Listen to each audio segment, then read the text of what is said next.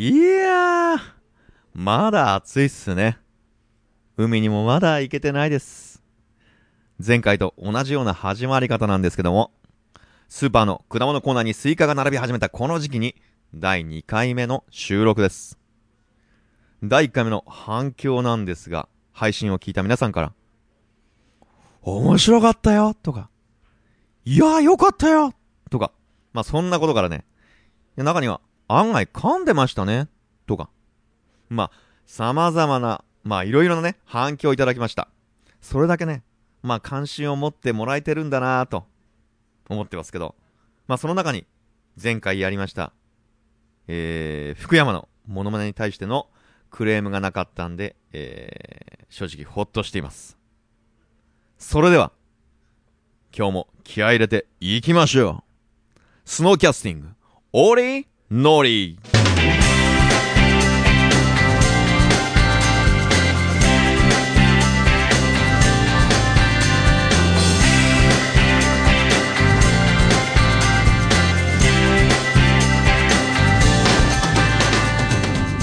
さあ今日も始まりました情報バラエティ風スノーボードトーク番組スノーキャスティングオリノリ。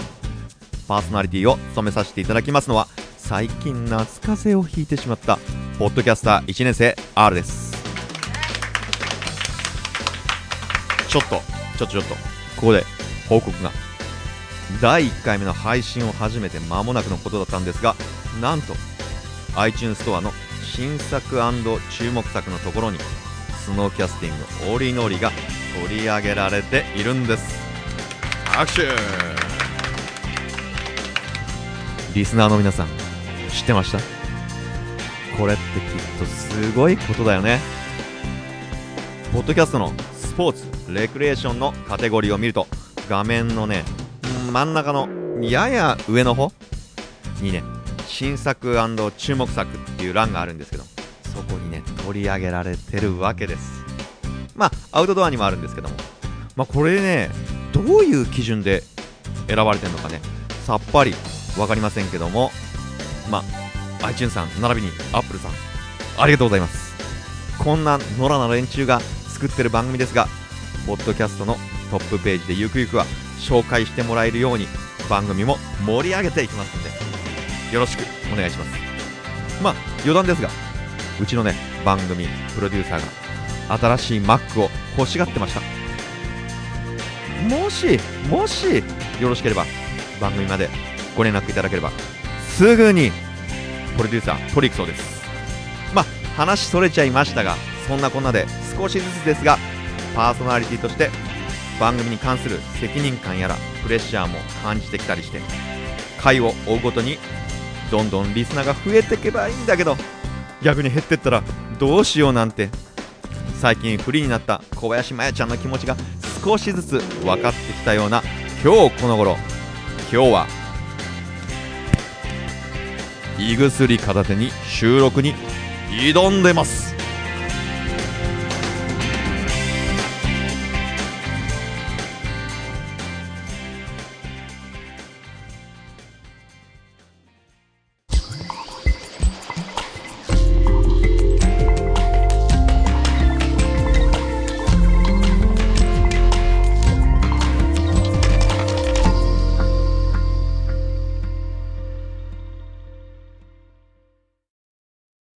スノーラウンジアルズバー。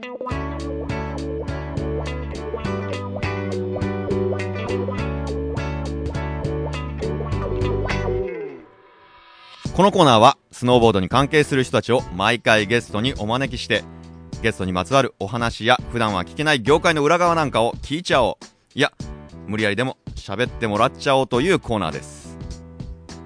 本日お越しいただいたのはチュンナップショップクリプトンの代表でもあり松本ワックスのサービスマンでもある伊藤さんです。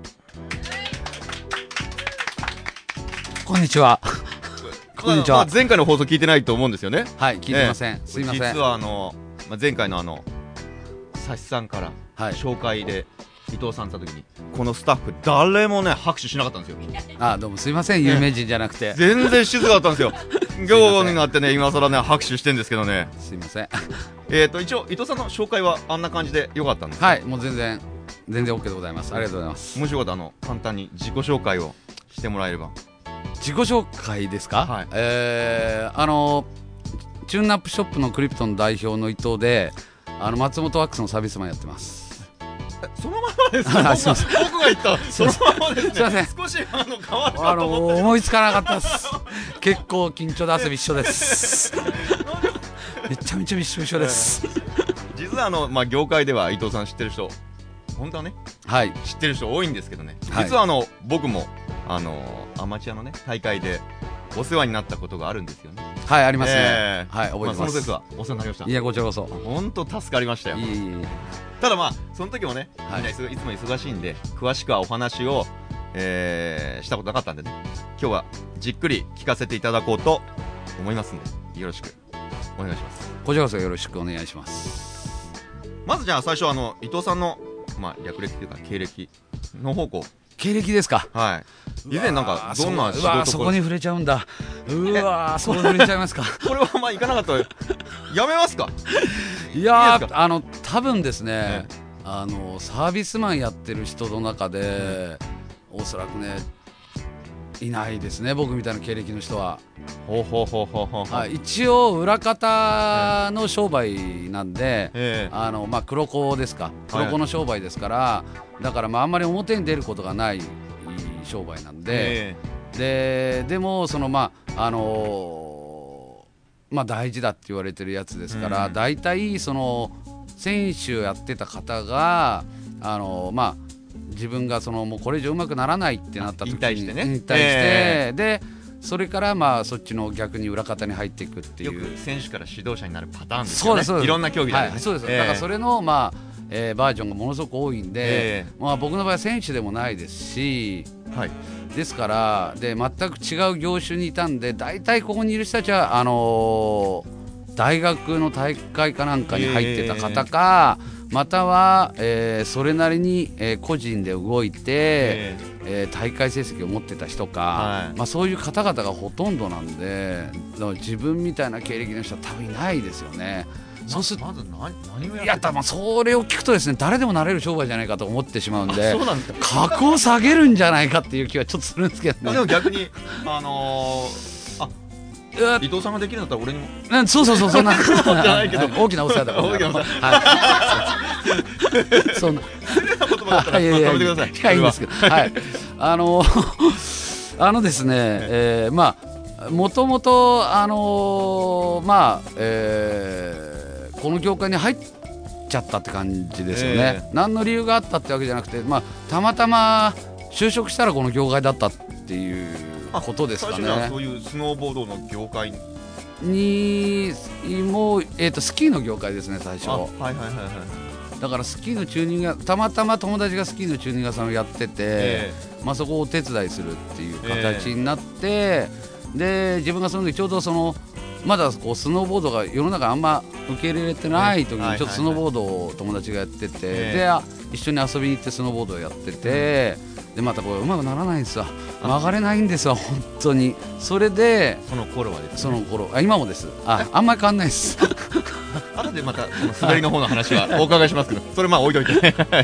でたまたまスキーの人たちとスノーボードの方々ってあんまり仲良くなくて、やられる方々がですよね。スキーはスノボー嫌いだしっていうね。そうちょっとそんな時代があってですね、それでそばに日本で初めてのスノーボードレンタル屋さんっていうのができたんですよ。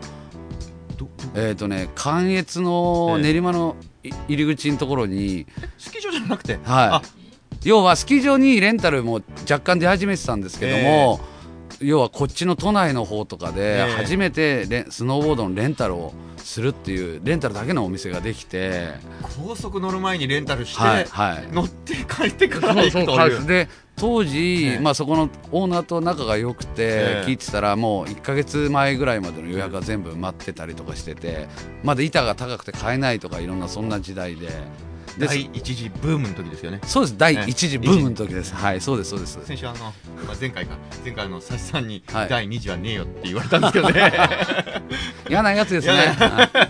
本当にその頃そうだと1ヶ月待ちで、はい、そうですね。はい、でそこのレンタルの板をスキーのチューニングに就職して働いてたんで、自分がスノーボードをちょっと遊びでやらせてもらってたんで、汚れた板をきれいにしてあげたりとかしててあげて、でそれでお店にスノーボードを持って、スキーのチューニング屋さんの時にお店にスノーボードを持って来てくれるお客さんが結構いらっしゃったんですけど、やっぱね大会系のスキーの方々とやっぱいつ喧嘩が始まるんじゃないかっていう雰囲気がですね、すごいお店の中に流れてるんですよ。嫌な雰囲気が、すごい嫌な雰囲気が流れてるんですよ。でじゃあそういうことでっていうんでちょっとスポンサーを探して、立ち上げたのがクリプトンっていうチューニング屋さんだったんですね。何年前なの？もう18年ぐらい前なんじゃないですかね。あ、そんな歴史あるんですか？すいません。いや軽い人間ですいません。本当軽い人間ですいません。なるほど。はい。それでずっと今。そうですね、ずっと辞めたいと思った時は本当何千回とかありますけど。はい、でもオーナーですもんね。いやオーナーですからいつでも辞められたんですけどね、はい、他にできることがないんで、そしたらどんどんなんか世の中不景気になってきて就職するとこもなくなってきちゃって、だからもうしがみついてるっていう感じです。チャンスを逃してしまったから、そんな感じです、はい、なるほど。すいません、つまんない話で。いやク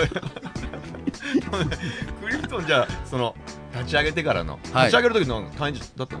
かな。そうですね、普通にお客さんを探しに、まだショップも少なかったし、日本にまだ2軒ぐらいしかスノーボードできるとかなくて、スキー場がもうスキー場も本当少なかったし、チューンアップやってるとこも2軒ぐらいしかなくて、でスノーボードのチューニングをする機械もやっぱ流通がなかったんで気違いみたいに高かったんで、それを借金する勇気っていうのはすごいやっぱ必要だったし、結局それは買いましたよね。はい。海外まで行って、いや日本で一応あったんですけど、日本にあるところのチューニングの機械を仕入れてくれる SBA さんってとこがあるんですけども、でもそこもその機械をやっぱり持ってないから、スキー用のしか持ってないんで、じゃあ海外からじゃあスノーボード用のを持ってくるから、でも1個だからこんな金額になっちゃうよみたいな感じで、出たよとか思いながら、はい、足元見られましたね。でもこれは買うしかないと、しょうがないですね、なければできないんで、はい、スキーの機会でちょっとチャレンジはしてみたんですけど、やっぱりあんまりうまくいかなかった。違うんですか、幅が違うから。そうですね、スキーの機会に比べて約3倍の幅が必要なんで、だからやっぱり全然そのスノーボード削るとどうしても跡がついたり若干段差になったりとかしたりして、無視すればお客さんに OK って言えば、通っちゃうもんだとは思ってたんですけども、とりあえず、きちんとやってあげようっていうので、そういう機会を買った記憶がありますよね。本当は好きでちゃっちゃってやってね、お客さん分かんないから、やりたかったですね。できたんです。その方が儲けが多かったっすよ。でもこれはやっぱりでも職人のね、職人としてのどうなんですかね、なんかやっぱいいものをどうなんですかね、見え張りたかったんじゃないだと思うんですよね。はい。でも最初はどうもあれじゃないですか、ちょうど18年前というとまだスノーボードのブームブームがたどり着く2年ぐらい前ですかね、それぐらいだったと思いますね。はい、じゃあ最初の頃はどちらかというとあまりそんなに忙しくはなかったですね。はい、だから例えば神田に営業来たとしても、スノーボードっていうのは冬になっても一番上の6階とか7階に置いてあったりとか、地下に置いてあったりとか、そんな感じの時代だったんで、でもその量をやんなくてもやれる場所が少なかったんで、1本高かったんですよね。単価がね、単価がものすごく高かったですね。ちなみに一番高い単価で2万円ぐらいですか、チューンアップで。はい、チューンアップで2万。はい、みんなでもそれぐらい払わないとやってくれる場所がなかったっていうのもあって。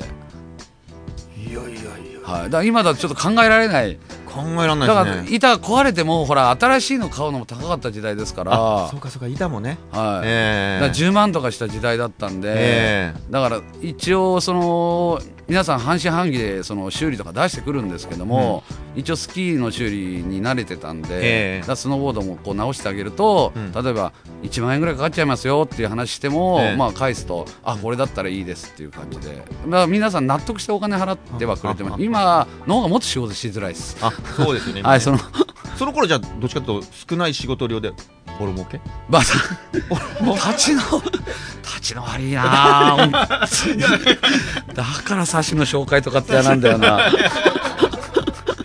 いやもう正直言ってそうですね、はいいいねっていう感じでしたかね。だからまあ一つのものにものすごい時間をかけて修理してあげたりきれいにしてあげたりできたんで、まだ当時板を切るとかそういう仕事もあったんで、板を切るスノーボードの板を、要は乗りづらいが短くしてほしいとか、意味不明なリクエストがあったんですよ。で先っぽとんがらしてほしいとか、雪にこうやって刺さったりするのもあったんですね。それ狂気ですよね。先と話してなんかね、雪に刺さりやすいようにしてほしいっていう、なんかポコちゃん飛んで頭から刺さってなんかエビ反りする形がなんだかこうだらって言ってて、こうなんか切ってほしいって言われて、だから電動のこりで切ってあげたりとか、結構そういうことをしててあげた記憶ありますね。今ではちょっと考えられないことですね。多分その人死んでますね。多分キッカー飛んで刺さって死んでますよ。いやなんかみんなでなんか上手に刺さる遊びをしてたんですよ、その人たちは。そんなの流行りました？いやなんかね、うちに来てたお客さんそれで遊んでましたね。なんか目標があるんですかね。ダーツじゃないけど、ダーツじゃなくて、だからまっすぐスポッて刺さったら勝ちみたいな。はいはい。でも板を切るっていうのはすごいですよね。それの発想はないですね。そうですよね。でも当時はもう当たり前で、しばらくしてツインっていうボードがやっぱり出てきて、皆さんそれツインバトンありましたよね。ツインありましたよね。ああいうの乗りたいって言って自分の板をツインしてくださいって持ってきて、だからこれ切るんですよ。テールとじゃあ同じ長さにすればいいのみたいな感じで、あそうですって言って、じゃあこっち側切るかって言ってブブブって電動のこぎで切ったりとかして、で水が入んないようにその切ったところでエポキシをこうきれいに埋めてあげて、それでも全然使えるボードになるんですよね。かえって逆になんか強度が強くなったりとかして、あで俺ツインと、そう俺ツインって言って乗ってる人とか結構いらっしゃいましたよね。いや知らないな。いやね、僕も案外前からやってますけど、ちょっと世代前ですね、それね。切るっていうのは。あ、そうですか。あれおかしいな、俺が古いのかな。すみません、そんな時代でした。はい。そんな時代からやってましたね。はい。それから経て、でもうドカンときましたよね。ドカンときましたね。はい。きましたけどね、やっぱりその一人でやってるんでこなせる量が限られちゃうんで、まだでも当時若かったんで。結構1日しか寝ないで仕事してもっていう感じで、まあ、頑張ってこなしてはいたんですけど、でもやっぱり、こなせばこなしただけ儲かるはずなんですけど、やっぱ途中でその3日間徹夜したらもう2日間働けなくなっちゃったりとか疲れちゃって、だからあんまりバーッとこう、やっぱブームが来れば、メンテナンスの仕事もいろんな方が入ってらっしゃるんで、同じ仕事としてブームが来たと同時にやっぱりそういう同じ仕事が業種の人が出てきたんで、増えたか減ったかっていうとやっぱ最初の頃が一番良かったですね。はい、その板切ったりとかしてる、何でもありだった時代、ね、何でもありでしたね。はい、だからスキーのバインディングをつけたいから板にスキーのバインディングをつけてほしいとか。すごいですね。乗れないことはないだろうな。つけてあげたんですけど曲がれなかったですね、その人は。曲がれですよね。曲がれなかった。自らアルペンになるってことですよね。曲がれなかったですね。曲がれですよね。いやすごい時代だな。なるほどね。はい、そうですね。そういうことありましたね。でも忙しかった時期があるじゃないですか。はい。まあ日本の伝統芸能じゃないですけど、弟子を育てようと思ったことなかったんですか？なんかその俺を受け継げみたいな、皆さんものすごくそうご親切になんか言ってくれるんですけど、そのなんか弟子を取るようなそのなんていうんですか、地位ではないんで俺。いやでもだから、チューンアップにおいては、いやでもその弟子を育てようとしても、そのなんだろう、今機械とか道具とかがやっぱ自分が始めた当時はそのスノーボードの道具とかあまりなかったんで、で今はその機械とか道具とか結構あるんで、だからそのチューニングの機械を使ってやるっていうのを教えるんであれば、まあ、3、4ヶ月一緒に働いてくれれば、こう教えてあげることはできるんですよ。あとはもうその板の、まあ、ブランドによっていろんな独特な性能があるんで、あと癖とかもありますから、もうそれはやっぱりやって覚えていただくしかないし、あとまあ、一応サービスマンをやるんであれば現場に行って滑る人たちと仲良くするないし、その現場行ってその人たちを勝たせてあげなきゃいけないっていうのが最後の仕事ですから、だからその選手とこう信用を結んでもらわなければ、関係があるから、また他の人に、ね、任せてしまう。で、で一応連れては行くんですけど、やっぱりなかなかいくら僕が紹介したからといってすぐ仲良くなれるわけではないだろうし、で一人で行ってこいっていう形で、まあ何年前かなんか北海道に行った時に、たまたまワールドカップと北海道のワールドカップとトヨタとか同じ日程になって、でまあその北海道のワールドカップ、でワールドカップと、まあ、トヨタとワールドカップ2つあって、僕両方行くことは絶対できないんで。ワールドカップはあれですか？スノーボードクロス、それはね、アルペンですね。アルペン、で自分の、まあ、クリプトンの選手が出るということで、じゃあでトヨタにも出るんで、だからまあ両方行けないから、まあ、片っぽやっぱちょっとお前行ってきてくれよっていう感じでやっぱ振ると、ワールドカップですかみたいな感じで言われて、いやワールドカップだよって。っていうことはトヨタを取ったんですね。いやそうじゃなくてさ一応さっきから話聞けよお前すいま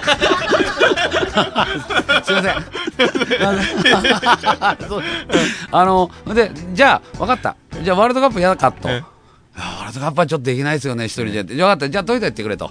俺ワールドカップ行くからと。そこでこうなる。そう。そしたら、そいつ、トヨタですかと。いや、だからトヨタ行ってくれよ、一人でって。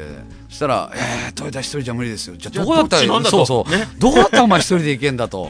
で、いやー、草だったら。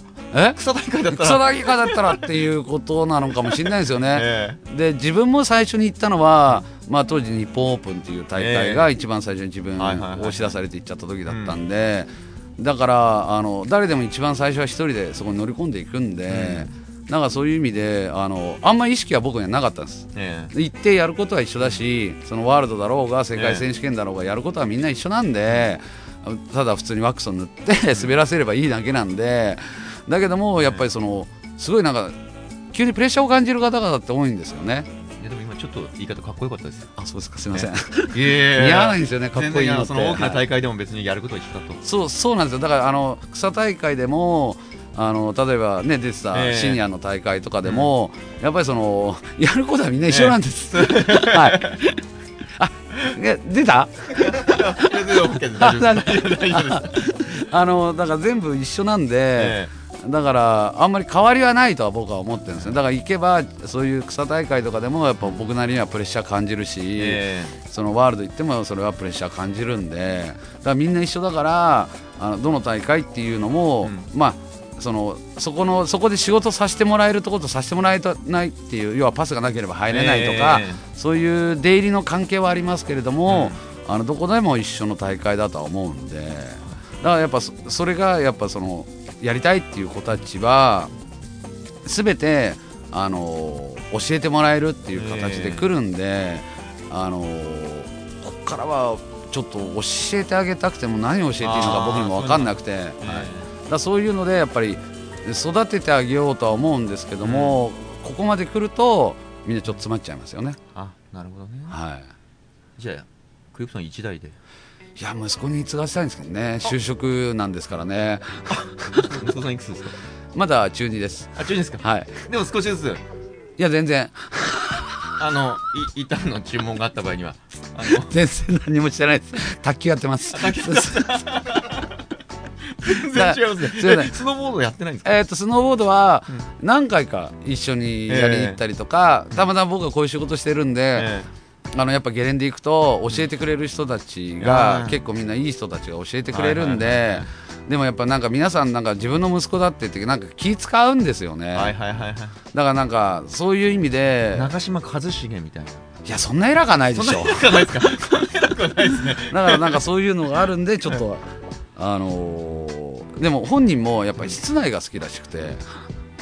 はい、なんかアウトドアが好きじゃないみたいな。好きじゃない。はい、そうなんです。僕寒いの嫌だみたいな。僕も寒いの嫌ですから。はい。はい、ダメじゃないですか。すみません。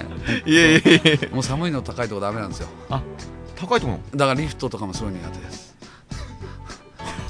なんでこんな仕事しちゃったのか本当反省してます。あれ。トヨタビッグエアの時に、はい、あれ上行きました。一回行きましたね。で僕上まで行けなかったです。怖くて。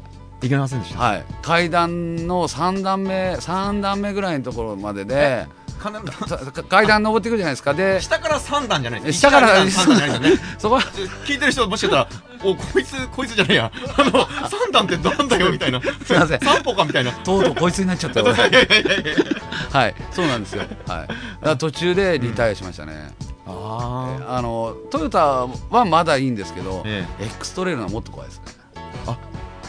もっと高い。でもね、エクストレールのがドームに囲まれてるから、みんな怖くないって言うんですけど、トヨタの場合は風がなければなんかやっぱ登っていくと気持ちいいんですよ。はいはいはいはい、トヨタの場合は風があると死んじゃうとは思うんですけど、そうですよね。だからエクストレールのはやっぱ僕的には怖いですね。なんかめまいしますね。歩いていく間に。まあその大きな大会あるじゃないですか、トヨタとか。はいはい、自分でサービスマンするときにワックスかけたりって、はい、ワックスのブースっていうんですか、その、はいはい、のがちゃんとなってるんですか。ですね、やりやすいように。いや年々よくしてもらってますね。最初はトヨタ行った時とかは、やっぱ選手の控え室でちっちゃくなってこう一生懸命やってた。控え室で。はい。ね入れてもらえなかったんで派閥があって。派閥があるの？でもこれ P か、これ P だな。これ P 入れられるの？入れられないよね、もうね。編集しないでしょ。どうします？喋っても大丈夫なの？いや結構いじめられたっすからね。P 3人とかですか？はい。そうですね。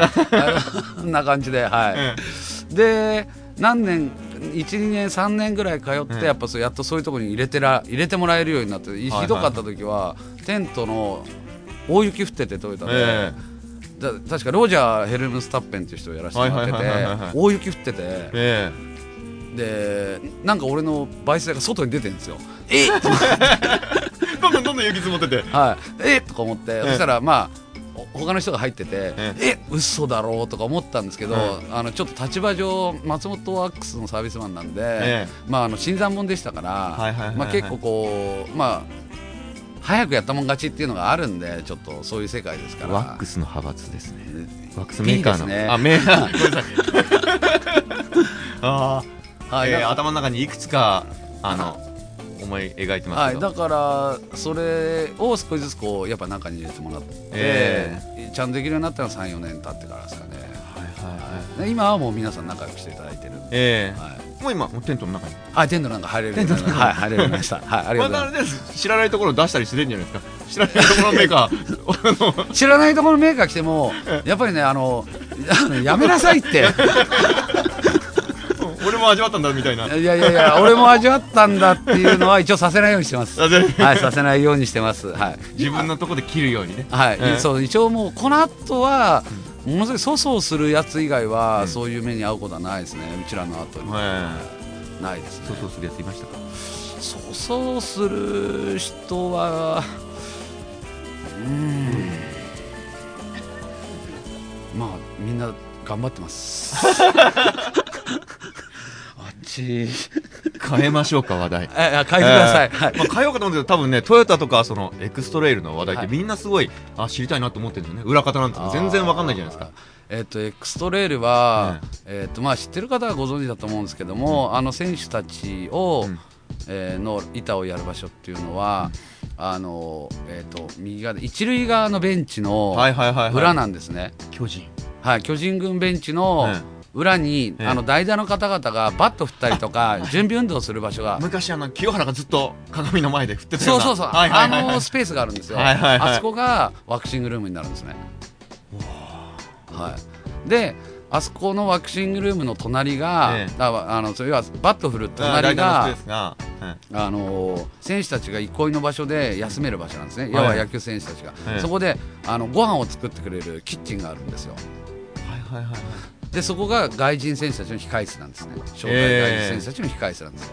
あ、そこで自分で好きなものをチョイスして食べたりっていう、はい、本当は我々言っちゃいけないんですけどね、でも食べます、はい、食べます。選手みたいな顔をして美味しいんですよ、ラーメンとかびっくりするぐらい、カレーライスとか、まあどうでもいいですよ話です。すみません。すごいですねやっぱね。はい、なんですかそういういろいろと気を使ってるんですね選手たち、ね。そうですね、ああいう大きい大会は。大きい大会は。はい。だから一応サービスマンルームも、一応来るメーカー最初申請して、パスをもらうんで、まあそれもちょっとしたいじめはあるんですけど、パスもらえなかったりとか。まあ、ジャブみたいなもんですよね、で行ってみるとなんだこの場所っていうのもあるんですけど、で電源とか、まあ、最初のトラブルはやっぱりみんながこう電源使って飛んじゃったとかそういうのはありましたけど、まあ基本的には電源くれないことはないですよね。それも嫌な予感はしたんで自分でやっぱ延長コードとか持ってきます、延長コード持ってきます、近いところのね電源はねやっぱの力関係でやっぱ持ってかれちゃうんで、その代打のところでね、代打のスペースでそのワクシングするじゃないですか。はい。巨人の方からね、ワックス飛ばすなよと。いや、それがね、ちゃんとね。おい、ツルツルしたら次、それ俺の頭。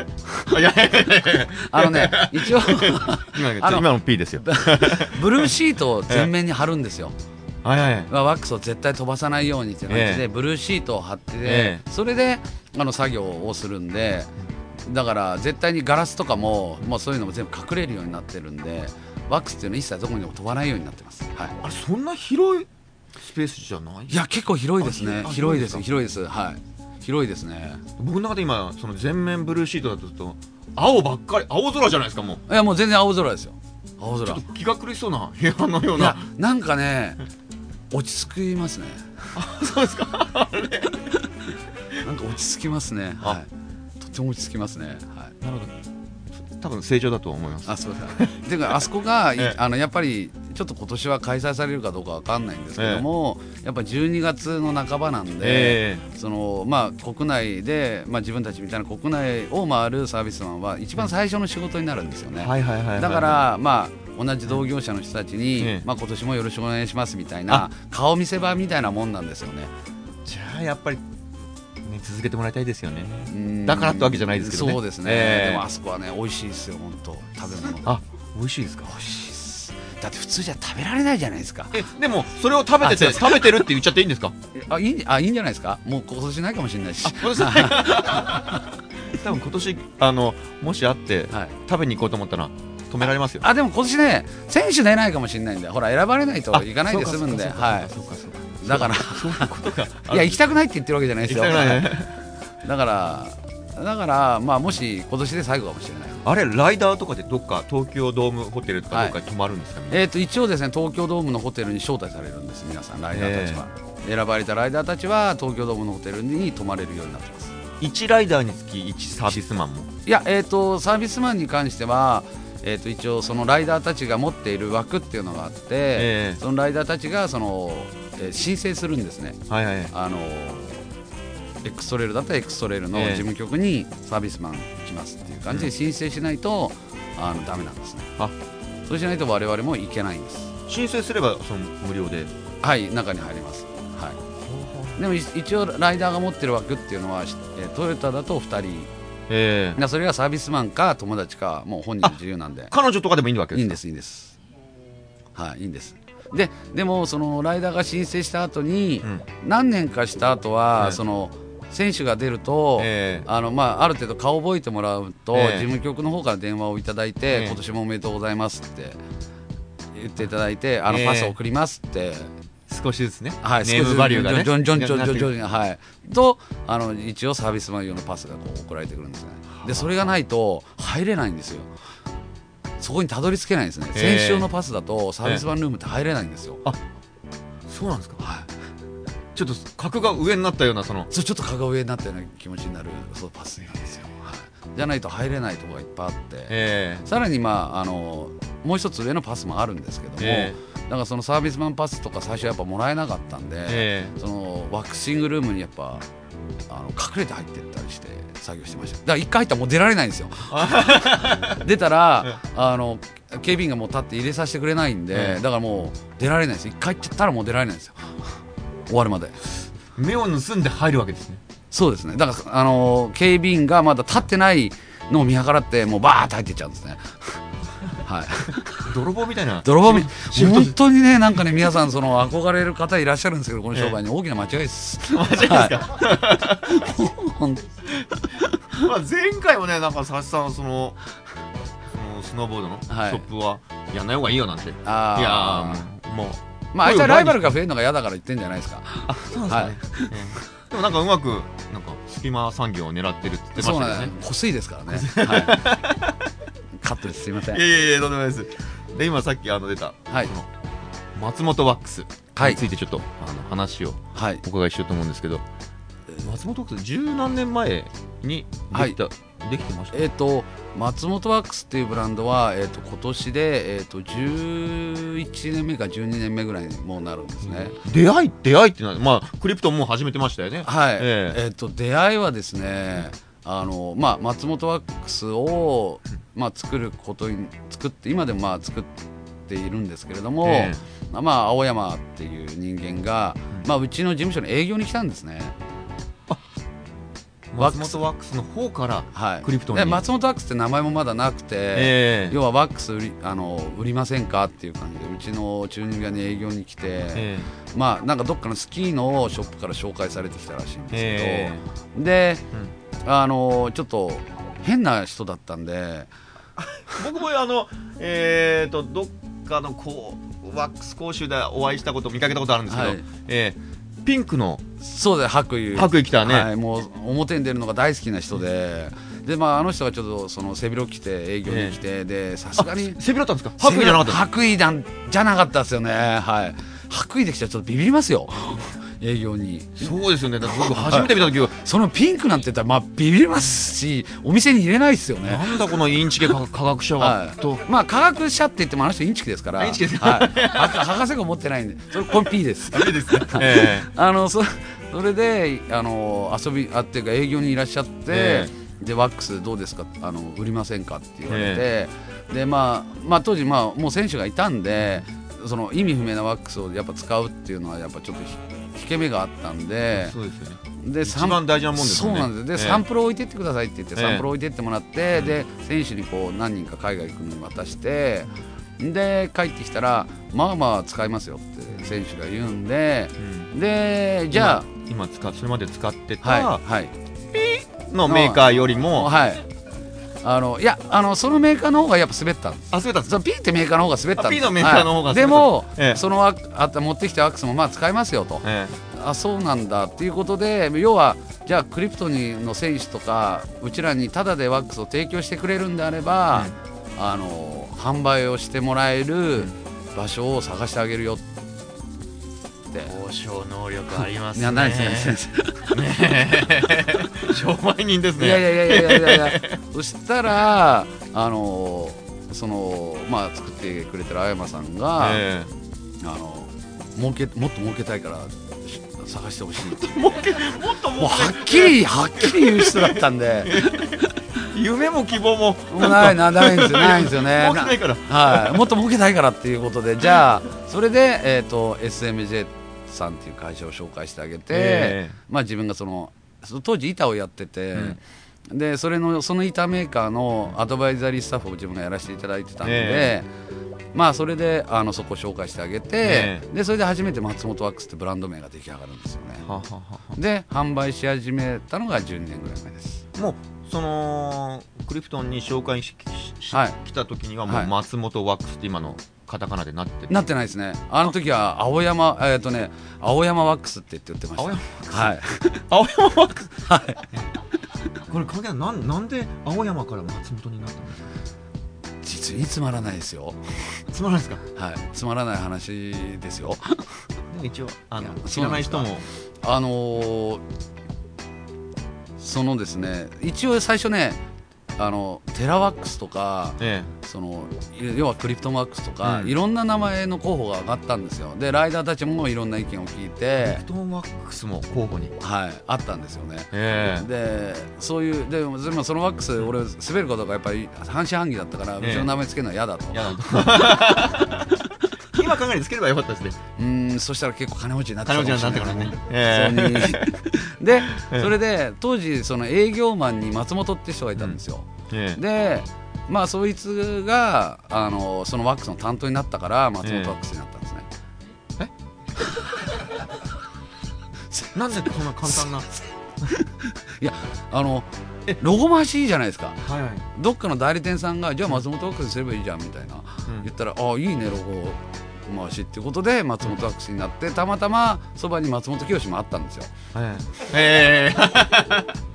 いいじゃんあれ松本清松本達也言葉の数一緒だしみたいな、もうそんなもんなんですよ。僕最初見た時ですね、みんなほら、松本清と間違えるじゃないですか、松本清で売ってるのかと思って、行く人もそれはね結構ね問い合わせありましたですよね、松本清で売ってるんですかって、ありましたね。松本清の方からクレームが来たことないんですか。いや訴訟するよとかですね、これはですねやっぱりねちょっと最初すごく不安でですよね。でもよく聞いたらですね、松本清っていうのはそういう訴訟を起こさないんですって、好きに真似してほしいんですって、社長さんは松本清さんは、で真似してもらうことによって松本清っていうのがもっと有名になるから、そんなちっちゃいこと気にしないよと、真似する人真似してくださいと。すごい社長さんだな。が松本清さんなんですよ。なんだろうらしいですよ。カンブリア宮殿に呼びたいぐらいの、だからまあスポンサーの話とかするの一番いいんじゃないですか。はいはいはい。じゃあ逆に使ってもくれと。だから当時スノーボードの最初の大会に行った時に、松本清さんが冠スポンサーやってたんですよ、そういう国際大会の大きいので、そこに僕いっぱいこう松本ワックスのステッカー貼ってきましたからね。勝手に一緒だと。で当時松本ワックスで出た時って、ステッカーってものすごい人気があってありましたよね。ありましたね。あったんですよね、なんでか知らないですけど最初ありましたよ。インターネットのワックスやってないのにステッカーだけ欲しがる。そうなんですよ。でオークションとかでも結構 2,3 千の高値がついて販売されて、だから松本清もペタペタってあったものも帰り際にはほとんどもうないぐらい剥がされてて、いや人気あんだと思って。でもワックスはそれほど売れてないんですけどね。なんですよ、ロゴは良かったんですよね多分ね。そうですね、インパクトは良かったんじゃないですか。正直そのワックスっていうとやっぱすごく硬いイメージがやっぱ皆さんあるんで、要はその、僕のキャラクターもそうですけど、なんかこうやらない人たちにももっとなんて言うんだろう、その身近に感じてもらえるようなメーカーだといいねってワックスがっていうので、そういう名前の方がみんなよりやすいんじゃないかっていう形で、最終決断の名前はそこに来ました。ちなみに最終決定したのはその松本さんが。いやじゃないですね、社長ですね。社長さんが、その当時の社長が松本ワックス行きましょう、自分の名前じゃなくて、そうですね、営業マンの名前で売ろうと。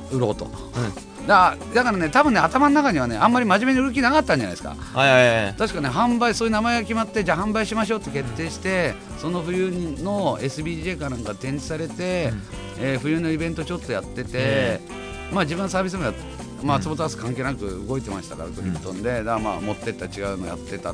で夏ぐらいになってなんか代理店の人からなんかどっかのお店から僕のとこ電話かかってきて、松本ワックスって本当にやるのって言われて、いややってるはずですよって、あっちが販売店なんで電話して聞いてくださいって言って、なんかお店の方からケツを叩かれて、やっと本社が動き出したんですよ。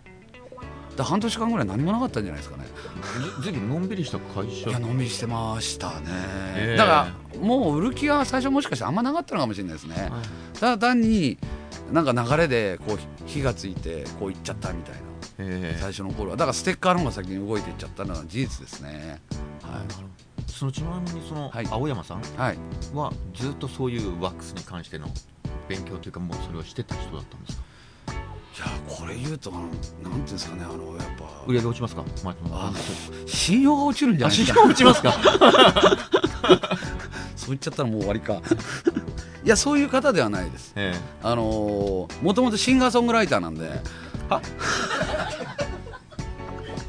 ははこれはね、サシもサシも前回出ていただいて、サシも知ってます。あ、そうなんですか。はい、シンガーソングライターなんで、ギター持って歌うのが好きな方で、はい、それでまあ北海道出身の方でですね、まあ、要はスキーのデモになりなくて頑張ったんですけど、やっぱ才能がなかったみたいで、で、まあ、諦めて就職して、で、まあ、まあ、なんて逆玉ってあるじゃないですか、はいはいはい、逆玉に乗るんですね彼は。あ、そうなんですか。はい、いや、風貌からですと、いや、奥さんも見た、そう、すごい角度から見るとすごい綺麗なんですよ。ある斜め45度から。そうなんですよ。すごい角度から見ると可愛いんですね。なんか長距離恋愛をして結ばれるらしいんですけど、で、その遠距離恋愛ですよね。あ、長距離じゃない遠距離恋愛。長距離トラックンデシになっちゃいますよね。すいません。遠距離恋愛をしてて。で、その時に向こうさんがなんか会社の社長さんかなんか繊維の、それでなんか結婚したみたいですよ。その時に繊維っていうのはフッ素を使うんで、で、色つけたりとか、それでフッ素のことを覚えたりして、自分がスキーやってたから、そういうなんかパラフィンとかそのワックスの素材のものも使ってやるみたいです、それでそこで自分で趣味で研究してやってたみたいですよ。はい、じゃあ結婚してもシンガーソングライターはもうあっさりじゃないですかね。無理でしょう。デビューしたんですか？してないんじゃないですか。でも夢中保ってますよ。あ、そうですか。はい、で、てか俺身内の会話になってるんですけど大丈夫ですか？ポッドキャストって、まあ、その著作権が発生するから、はい、この音楽流したりはできないんですけどね、はい、もう全然デビューしてなかったら歌えるんじゃないですかね。青山さん言うてここで、ね、はい、曲紹介して流してもいいかもしれないですよね。はい、いや、なんかオープニングに使ってもらったり、エンディングとかに使ってもらったらそりゃ喜ぶと思いますよ。はい、すいません。いえいえ。まあ、あと、そのサービスマンとしていろんなとこ行ったと思うんですけど、はい、なんかその教師した時の面白エピソードとかなんかありますか？面白エピソード、やっぱ遭難した時ですかね。遭難ね。ね、先言っておきますけど、ないんで僕みたいな人はサービスマンで。だってやっぱちょっと特殊なんですよ。特殊なん、はい、女の子だけの、そのオリンピックが終わって、女の子だけのその大会っていうのがあったんですね。女の子だけのトップ選手だけ集めてやる大会っていうのが新井で昔何年か前に1回あったんですよ。あら、いいとこでしたね。なくなっちゃいましたけど、で、やっぱ上の方でやるじゃないですか。そしたらばですね、大会開始が決まって、でもなんか天候悪くてちょっと吹雪いてて、やばいんじゃないのかなと思ったんですけど、まあ、その大会事務局の人からじゃあ、すみません、上に上がって待っててくださいって言われたんで、ゴンドラ乗って上上がっていったらですね、ふっと後ろ向いたらその次のゴンドラから人が乗ってないんですよ。おかしいなと思って、俺の次人並んでたのになと思って、したら乗ってないんですよ。で、そのまま上まで行って降りたら、すみません、閉鎖しますって言ってゴンドラ閉められちゃったんですね。そして降りたら 1m 先は見えないんですよ。おーってこれどうすればいいのみたいな。返してもくれないんですか？いや、もうゴンドラ動かせないから、風がすごいから、すみません、いつ動くかわからないんで。ちなみにそれって道具持って行ってたんですか？はい、道具持って行ってましたね。滑る板の道具と板と、滑る板と、それからあとチューニング道具を持って、もう一人一緒に行ってたんですね、某メーカーのやつと、で、そいつはやっぱりそのクロスカントリーのナショナルチームにいたやつだったんで、やっぱ上手なんですけど、で、そいつがじゃあ伊藤さん、僕先導しますから、僕についてきてくださいと、これ本当に危ない状況ですからって言われて、はい、行きますとか言って、まあ俺より15若いやつなんですけど、はい、行きますとか言って、素直でね、はい、素直で、もう本当素直はい、で、そいつやっぱ早いから、落ち着いていけないんですよ。すみません、見えなくなりましたとか言ってて、そしたら、こっちでーすって言ってくれてるんですけど、200m ぐらい降りていかないと、そのスタート場所につけなかったんですね。そこつけば、風を避けてくれるものもあるし、ここにいたら多分伊藤さん、多分ね、死にますよとか言われて、だからとにかく下に降りてそこに行きましょうっていうので、誘導してもらったんですけども、やっぱ、1m 先でもう見えないんで、その子が 1m 先行っちゃうともうやっぱ見えないし、自分目悪いから、さらに見えないんですよ。あ、そうなんですか。それでそのまま行ってったら、やっぱりその感覚的に僕は崖に向かってってたらしいんですね、もうどんどんどんどん死に向かってそしたらなんかどっか遠いとこで危ないって声が聞こえて、でそこでお尻をついて止まって、もう少しその吹雪が収まるまで待って、そこでずっとここらに雪に積もりながらこう待って、俺もしかしたらここで沈んじゃねえかなとか思いながら、で、ちょっと見えるようになったらそいつが助けに来てくれて、そこのスタントトンコンまで連れてってくれたんです。もう板脱いで歩いてったんですね、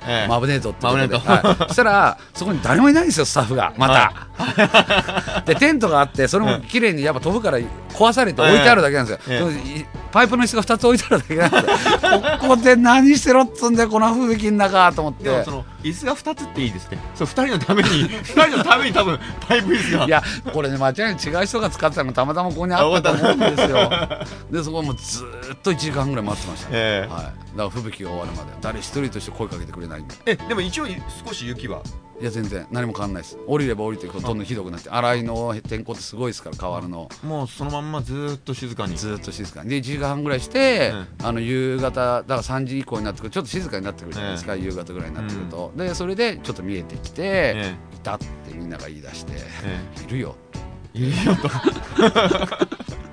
でも俺たちがいなくなったっていう、結構下も外れてたらしいですね。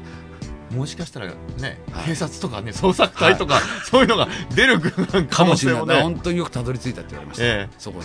たまにね、ニュースとかで見ますよね、山登っちゃった人たちがね、すいませんすいませんっておごりてくるような。でもうちら行けって言われて行ったんで、その僕たちが行けって言った次から中止になったらしいですね。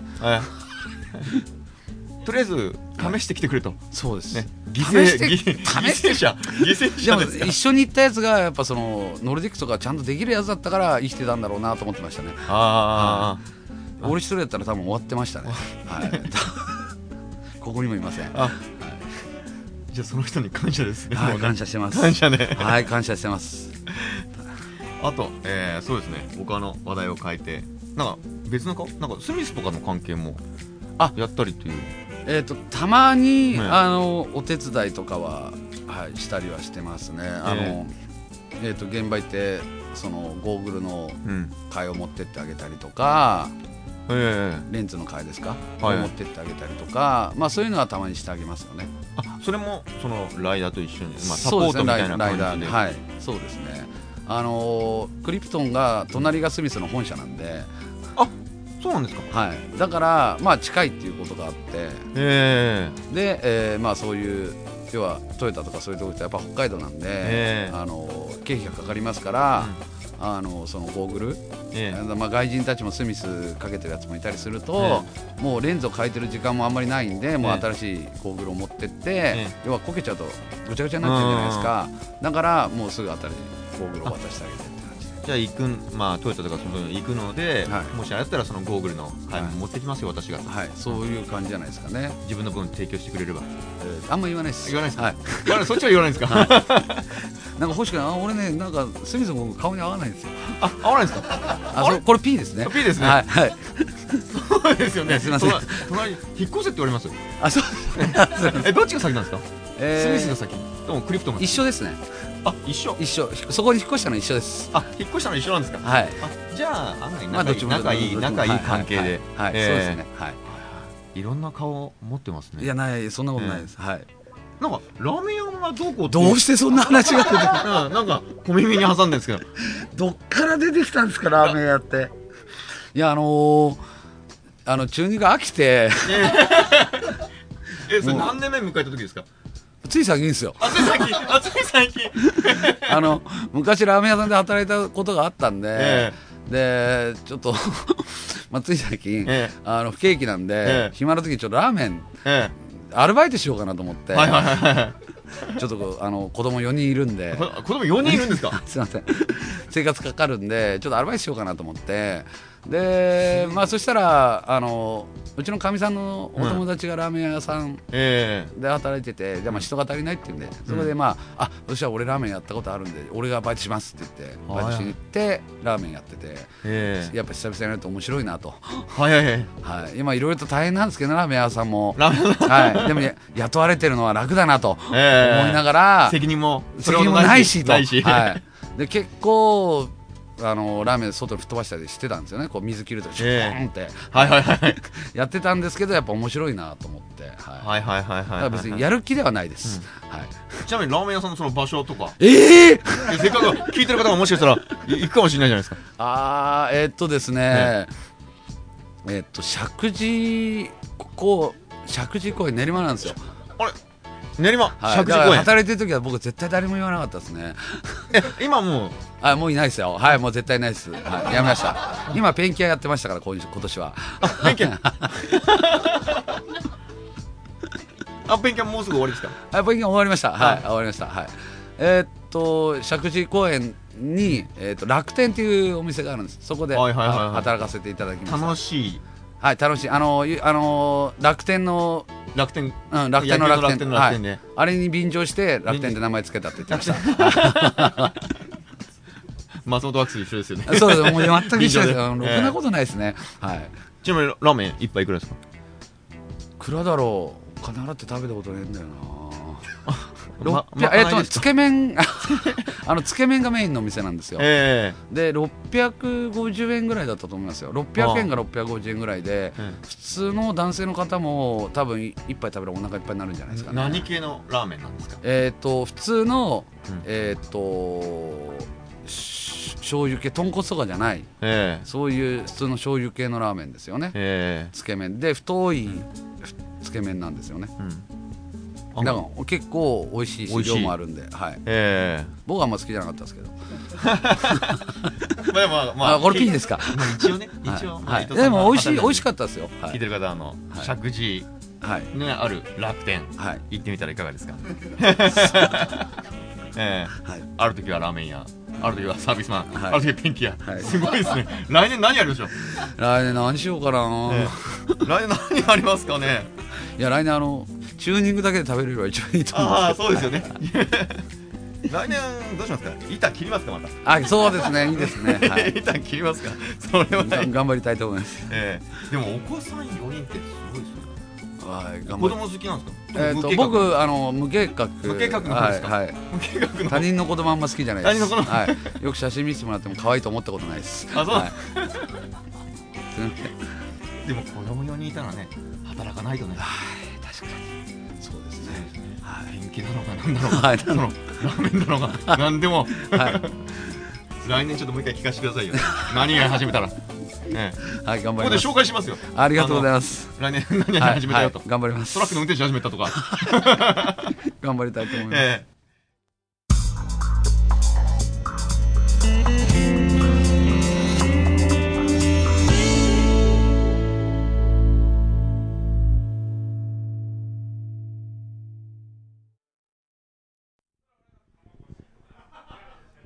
突然ですが。2回目の収録にして緊急事態です。そんな緊急ではないんですけども、実はゲストコーナーの収録がね、盛り上がりすぎて長引いてしまい、収録場所の終了時間をオーバー、泣く泣く場所を移動することに。アールズバー店じまいです。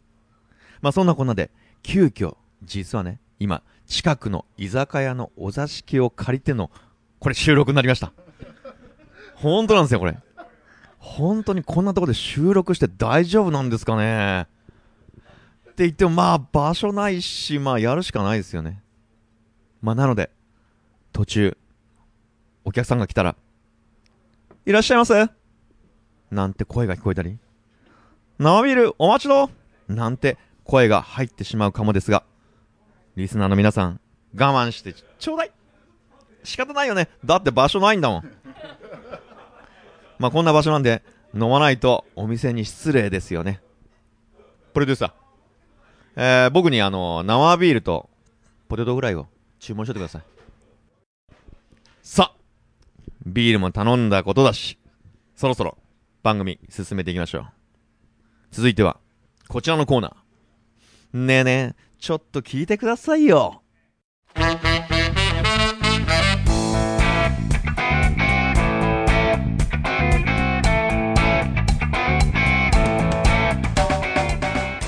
あ続いてはこちらのコーナー。ゲレンデやショップ、滑り仲間やスノーボードギアなどに関するお悩みや不満をぶちまけてもらおうというコーナーです。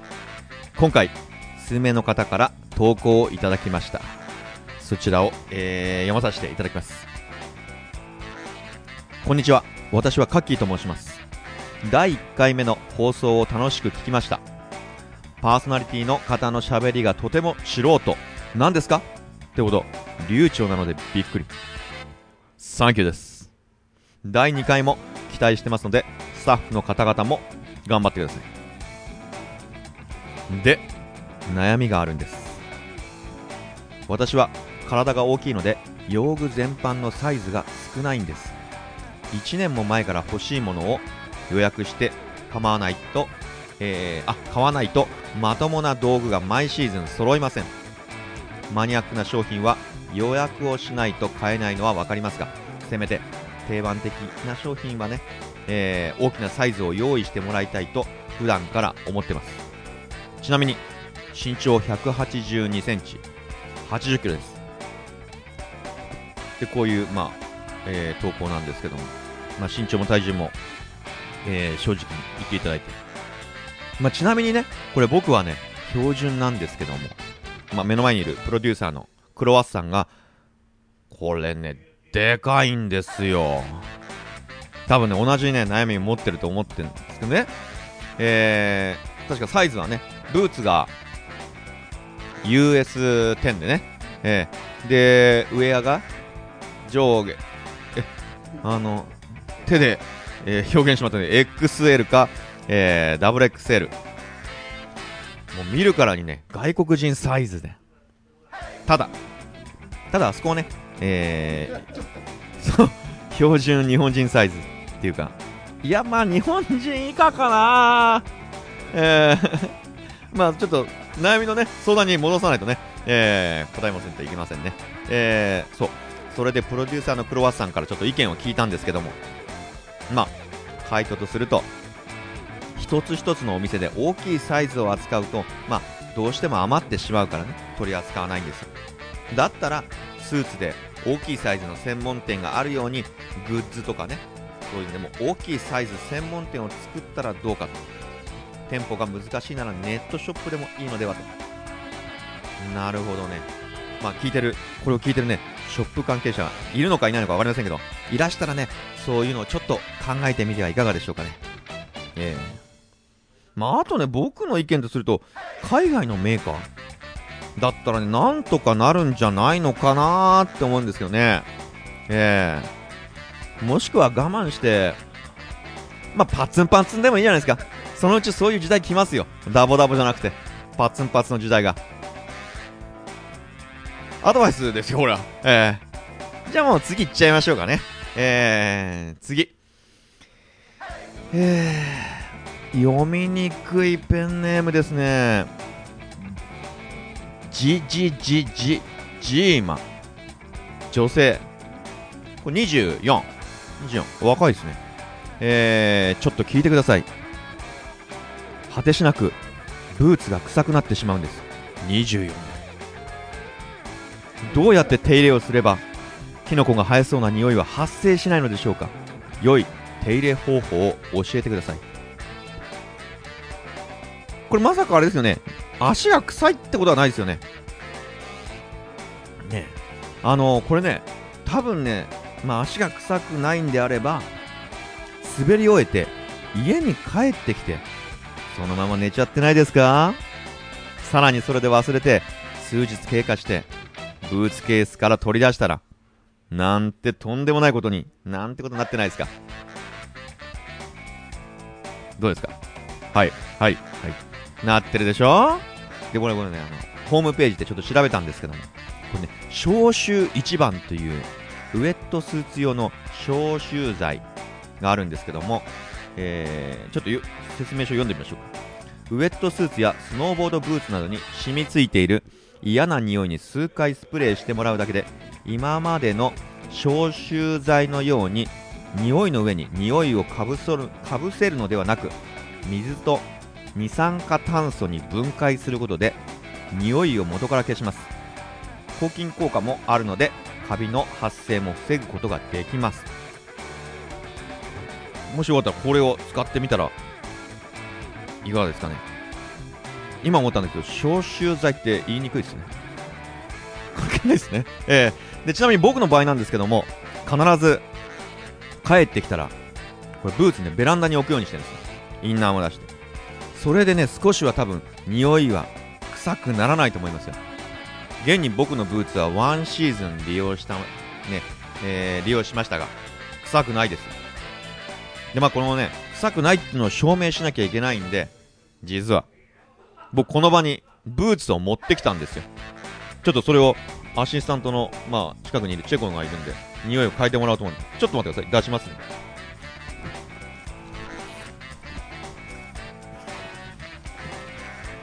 ちょっと今出してますんでね。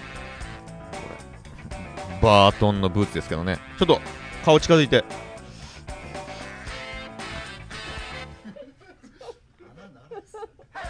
鼻鳴らすなよ。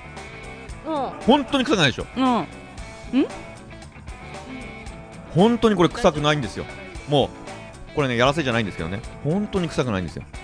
だからもしあれでしたら、外に出してまずそういう処理をしてからね、してもいいんじゃないかなと思いますね。今回ちょっと役に立ちましたね、多分。今回はこの辺ぐらいにしときましょうか。皆さんもスノーボードにまつわる話でお悩みや不満、愚痴やムカついたことなどがありましたら、ねえねえちょっと聞いてくださいよのコーナーまでメールしていただければと思います。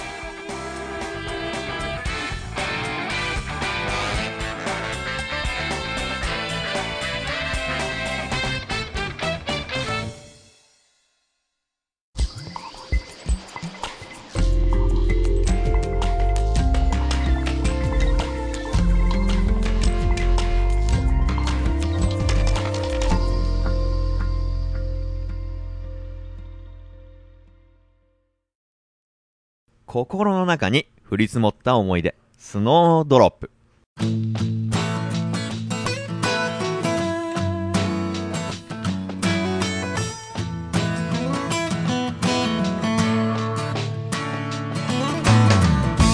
のコーナーはちょっとあった嬉しかったことや楽しかった思い出、感動したことなどについて語り合おうというコーナーです。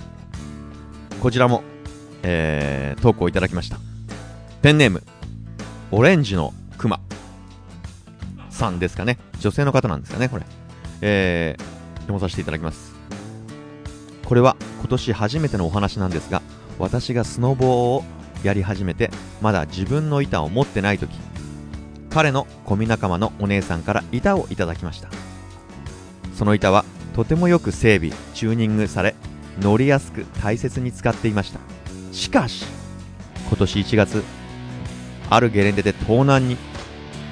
その日は初めてキッカーとパイプに入り、みるみる成長し大好きな板になっていた時でした。悔しくて悲しくて信じられなくて申し訳なくて、ゲレンデでボロボロ泣きながら一緒にいた仲間たちと、誰か履いているかもと山の上から降りてくるボーダーたちを最後の一人まで、薄暗くなるまでずっと見ていたり、駐車場やレンタル屋さんを走り回ったり、でも結局見つからず、言いづらい中お姉さんに取られてしまいました、すみませんと謝りました。しかしお姉さんはこう言ってくれたのです。取られちゃったのは残念だけど、自分の板がきっかけで私がスノボー用具を揃え、周りちょっと笑わないで、今俺真面目に話してるのに頼むよスノーボードを好きになってくれたのならそれで満足、今まで板を可愛がってくれてありがとう。涙が出ました。それから気が楽になり、新しい板を購入し、またススノーボーを楽しめるようになりました。なかなかあの板を履いていた時のように成長はしませんが、成長してないの？今はお姉さんに感謝し、来シーズンが楽しみな今日この頃です。長々だらだらとすみません。こういうお便り、いえいえすみませんだなんて。まだね、板盗むやつっているんですね。前回佐々木さんのインタビューでも万引き事件はあるって言ってたもんね。嫌な世の中なんのかもしれませんね。そういうやつ多いんだね。盗まれないようにするにはこれからはキーチェーンをするしかないですね。ただ総合して考えると板をなくしたのは非常に辛いと思いますけど、お姉さんの優しさなど得たものもあったんじゃないかなと。そのお姉さんとの関係はね、前よりもより深まったんじゃないかなと思います。結果的にはそういう回答かな。うまく丸く収まったんで、今回はこの1件だけなんですけども、皆さんもスノーボードにまつわる話でちょっとほっこりする、これね、文面にほっこりって書いてあるんですけど、ほっこりってどういう意味？ほんわか、ほっこりするような、温まるようなね、ほっこりするような出来事や思い出がありましたら、スノードロップのコーナーまでメールください。ときめいてしまったことなど、恋のお悩み相談なんかも OK です。というかそういう話題案外好きなんで、よろしくお願いします。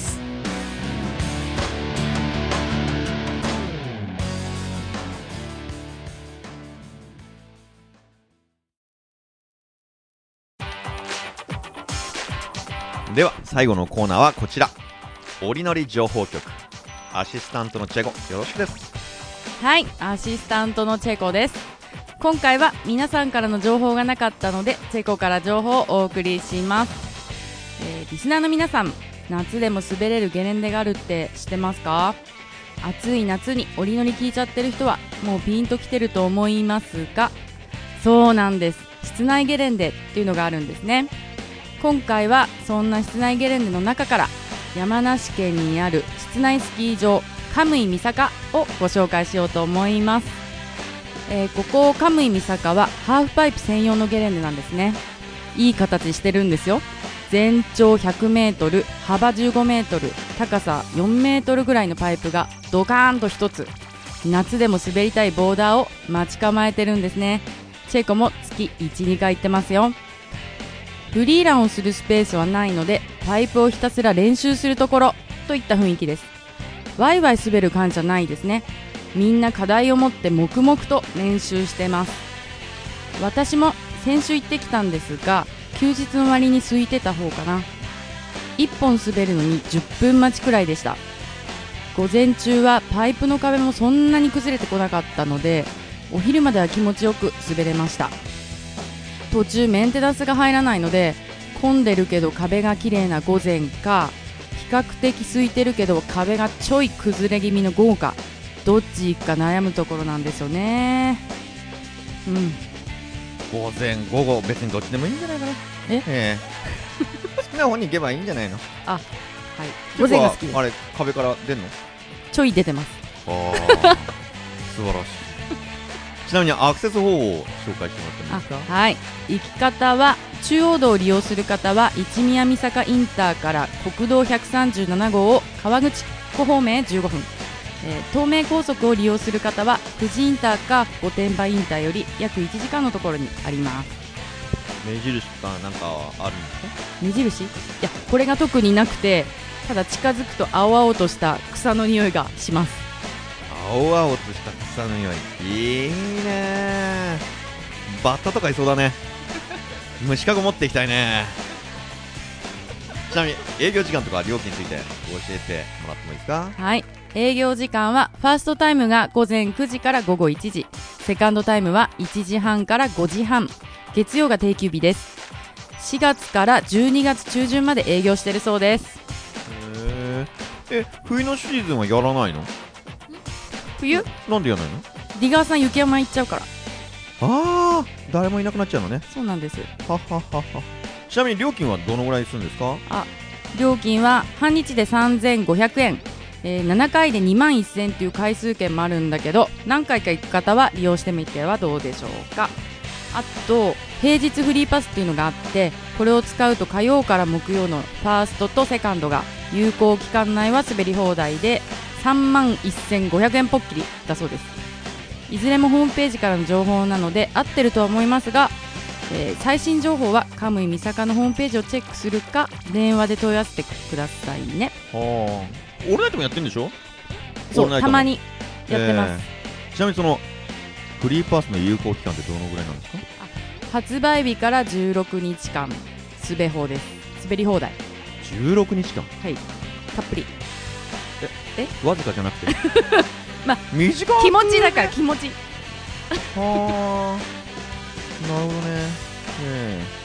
ちなみに服装とかはどんな感じでいけばいいんですかね？あ、日差しがないので意外に寒いんですね。で、私なんかは下は上や上は長袖インナーとウィンドブレーカーで滑ってます。あとウェアとか板が結構汚れちゃうんですね。なんで古いウェアを室内用にしちゃってる人が多いと思います。あとヘルメット必須じゃないんですけど、ほとんどの人がかぶってます。大技やる人が多いし。で、先週も話が出たんですけど、つば付きヘルメット増えてきましたよ、Rさん。やっぱつば付きかやっぱサシさんの言ったことは間違いじゃなかったな。来てるんだな、つば付き。来てます。俺も買おうかな。ご飯とか食べられるとこあんの？飲み物ね、売ってないんですよ。飲み物は自販機で買えるんですけど、私は途中小腹が空いちゃうのでコンビニでおやつを買って持参してます。あと S 字フック。 S 字フック食い物？ S 字フック何？鼻にかけるの？何するの？いや、おやつを壁にかけられるように、はい、S 字フック。壁があるの？壁にかけられるの？壁にかけられるんですね。へえ。 S 字フック持ってってください。はい、 S 字フックね。あ、そう、更衣室がないんですね。だから着替えはトイレか駐車場になっちゃいます。で、女性の方はゴムゴムのスカートがあると駐車場で着替えられるのに便利です。覗かれたりしないんでつまり男性は堂々と着替えろと。そうです、見られてもいいからと、うん、なるほどこのカムイ三坂にね、なんかこれかお願いとか、なんか要望とかお願いってあるんですか？個人的に気になるのは BGM ですね。たまたまなのかわかんないんですけど、テクノ系が多くて、こう待ち時間の間にダンダンっていうリズムでちょっとトランス状態に陥るんで、ちょっとロックにしてほしいんですよ。ロック。ダンダンはテクノ系かどうかわかりませんけど、でもチェコ昔あれね、なんかトゲトゲとかしてるようなパンクだったよね。言わないで、言わないで、言わないで。すみません、続けてください、続けてください。今回は私からのピックアップ情報でしたが、いかがでしたか？番組では皆さんからの口コミ情報、ショップ、メーカーからの商品情報やバーゲンセールの情報など何でも受け付けております。何か面白い情報がありましたら番組までお送りください。またこういう情報が知りたいんだけど、なんか来てるよ、神プロデューサーあ、プロデューサーペンネームひろみの友達ですと、ゲレンデの食事って高くてあまり美味しくないところが多いですよね。美味しいゲレ食情報が知りたいです。ちなみに私はニセコの棒要素望む羊棒要素の味噌ラーメンが一番美味しかったです。R さんはどこのゲレ食が美味しかったですかと飛び込みです。いきなりゲレ食ね、あんまりこれでもあ、そうだ、ガーラの昼飯のね、ピザ、ガーリックピザだったから、それ美味しいですよ。確かね、ピザね、全部釜で焼いてくれるんですよ。1000円ぐらいしましたけどね、薄っぺらいやつでクリスピー、はい、うまいです。僕も薄っぺらいって美味しい。あとね、あとなんだろう、あとね、まあ事前に言ったらもっと浮かんだんだけどな、猫間、うん、福島の、ね、そう福島のねねこまはね確かねどんぶりもんがねすごい多いんですよ。でねそこでね塩カツ丼かな、これ名前違ってるかもしれない、塩のね塩だれのカツのねカツ丼みたいなのがある、ネギが入って、うん、それは美味しかった。だからまあその誰の友達の人、広め友達の人さん、もしよかったらガーラかネコマの方に食べてみて、もし美味しかったら感想またそうですね、寄せていただけると嬉しいですね。ありがとうございます。まあこういう情報が知りたいんだけどみたいなものを送ってくれたらいいと思うんですけれども、思いついたら気軽にメールしてみてください。ということで今日はここまで。情報がなかったら来週もチェコのピックアップ情報かもよー。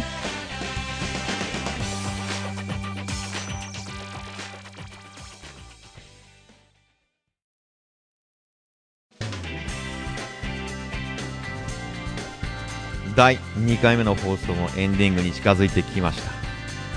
今回ゲストトークがねあまりにも盛り上がっちゃったため急遽前半後半とね、分けることになりました。まあ、本当は切るって話もあったんですけども、まあ、前半後半に分けるということで、まあ、次回は後半ね、ワックスやチューンについての、ことをねいろいろお聞きしましたのでそちらの方をお楽しみに。まあ、それにしても今回急遽途中からね居酒屋にて収録することになりましたが、案外いいかもね飲みながらできるし、俺ここ毎回ここでも俺いいかなと思います。まあ、でもこんな無理を聞いていただいたお店にちょっと感謝です。大将にちゃってますけど感謝です、ありがとうございます。まあ、最初でね言いましたけど実は先週ね夏風邪っていうものを弾いててねもう何年かぶりに弾いて、実はねもう肝心の声もね全然出なくて、放送がもし先週だったらいやーまだ暑いっすねこんな感じだったんですよ。まあ放送が先週じゃなくて本当に良かったです。リスナーの皆さんには体十分に気をつけてください。それでは第1回目のダウンロード数発表しちゃいましょうか。これでさなんかドラムロールとかないのないの、あじゃあいいですよ自分でやります。じゃあ第1回目のダウンロード数ドルルルデン147、すごいねすごいね。次回の目標、いやあんまり大きなことは言いませんけども、まあ着実にね少しずつでも増えていけばいいなと思います。頑張ります。番組では皆さんからのご感想投稿をお待ちしております。メールアドレス olnl@mashup-trisync.com olnl@mashup-trisync.com までお送りください。コーナーへの投稿の場合は懸命にコーナー名を書いてお送りください。また番組の感想も同じメールアドレスで募集しておりますので、番組に関するご意見ご感想、そしてくどいようですが冒険のファンレターもお待ちしております。ではまた2週間後ぐらいかなお会いしましょう。またね、じゃあね、バイバイ。